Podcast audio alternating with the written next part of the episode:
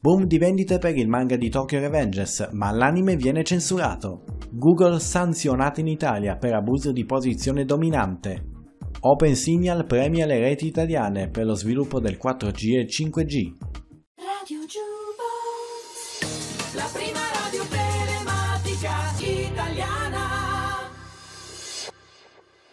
Ben ritrovati insieme in questa nuova puntata di Cosmatia Magazine, la rubrica settimanale tutta dedicata al mondo degli anime, dell'informatica e del territorio.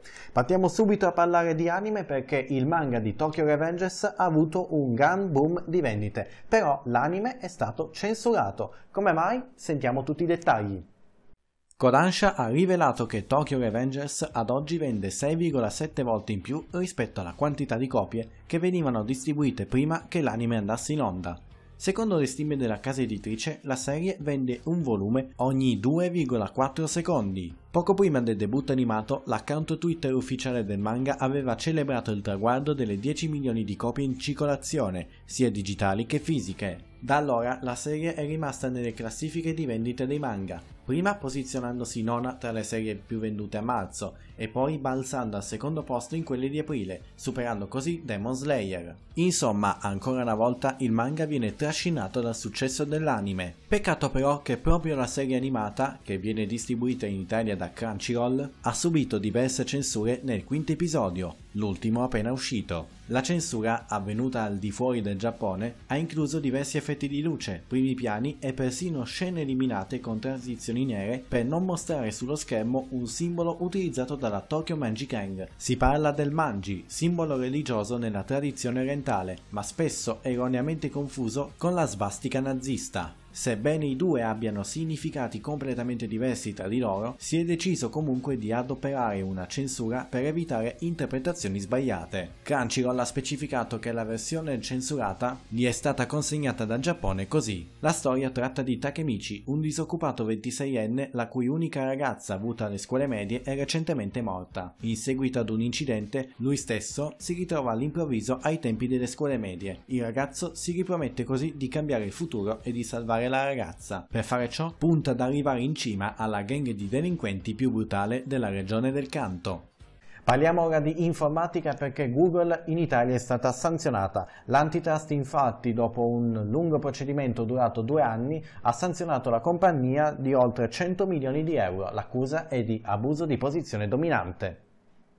Si conclude la vicenda iniziata a maggio di due anni fa, che ha visto Google indagata per abuso di posizione dominante da parte dell'antitrust italiano. L'autorità garante della concorrenza del mercato ha deciso di condannare il colosso di Mountain View, Google, Google Italia e la sua società Alphabet al pagamento di una sanzione di oltre 100 milioni di euro. Il caso riguarda l'app di NLITS, che Google non ha permesso di integrare in Android Auto. Quindi l'antitrust ha inoltre disposto che dovrà essere resa nuova nuovamente disponibile. La sua app Juice Pass offre una serie di servizi e informazioni utili per la ricarica dei veicoli elettrici, la ricerca di una colonnina di ricarica, la gestione della sezione di ricarica e la prenotazione di una colonnina. Il garante ha accertato che, rifiutando l'integrazione dell'app, Google ha danneggiato i consumatori e favorito l'app sviluppata in prima persona, Google Maps, che offre servizi in parte analoghi. Il comportamento di Google ha prodotto conseguenze. L'esclusione dell'app non ha permesso di costruire una solida base di utenti, in un periodo in cui le vendite dei veicoli elettrici sono in espansione. Gli utenti hanno meno scelta nell'utilizzo di app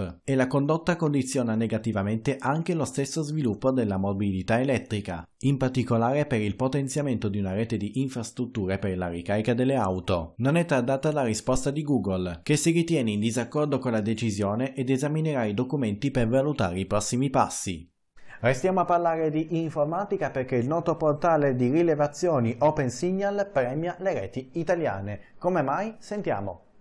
Incredibile ma vero, il portale di analisi OpenSignal ha pubblicato gli ultimi dati del suo rapporto che analizza la network experience, dalla copertura di rete alle prestazioni video, voce, gaming e velocità di download e upload. Vodafone è risultato il miglior operatore a livello nazionale, in ben 5 delle 7 categorie presenti in esame. Importante il risultato ottenuto nella categoria video experience, ma anche nella disponibilità del 4G, nell'esperienza di gioco e nella categoria Voice Up Experience. Anche se non ha primeggiato in nessuna categoria, Iliad è riuscita a tenere molto bene il passo rispetto agli altri operatori, classificandosi al secondo posto, a pari merito con Team, per quanto riguarda la Voice Experience e per la velocità di download, dove qui primeggia Wind 3, unico operatore a segnare un punteggio superiore a 30 MB, ma anche nella Upload Speed Experience. Questo rapporto dimostra che la sola velocità delle reti non è sufficiente per capire lo spettro completo dell'esperienza offerta dagli utenti. Il rapporto inoltre ha osservato anche l'aumento della copertura delle reti 5G, in particolare Wind 3 con il 90% della popolazione coperta offerta, mentre Vodafone e Team solo sulle principali città italiane. Ma se da un lato il 5G avanza, dall'altro si inizia a pensare allo spegnimento delle reti 3G. Team prevede lo switch off il prossimo anno, mentre Vodafone ha già iniziato a disattivare il 3G durante il primo trimestre del 2021. È giunto ora il momento di sentire i titoli in breve di questa settimana, allora andiamo a scoprire le notizie più intriganti scovate in rete. Arriva la grande letteratura giapponese con il Corriere della Sera. Il quotidiano del gruppo RCS ha lanciato l'iniziativa dall'11 maggio che porta per la prima volta in edicola una collana di 25 libri alla scoperta del sollevante. Curata da Anna Maria Sacchi, saranno disponibili al prezzo di 8,90€ cada una a cadenza settimanale continua lo scontro tra Epic Games e Apple e mentre prosegue il processo potrebbe arrivare un compromesso per entrambe le parti, un po' in stile Netflix. Non si potrà infatti acquistare all'interno dell'app su iOS a causa delle regole di Apple, ma tramite il proprio sito ufficiale. Non sarà la soluzione ideale, in quanto il gioco di Fortnite prevede acquisti impulsivi, ma sarà un gran passo avanti.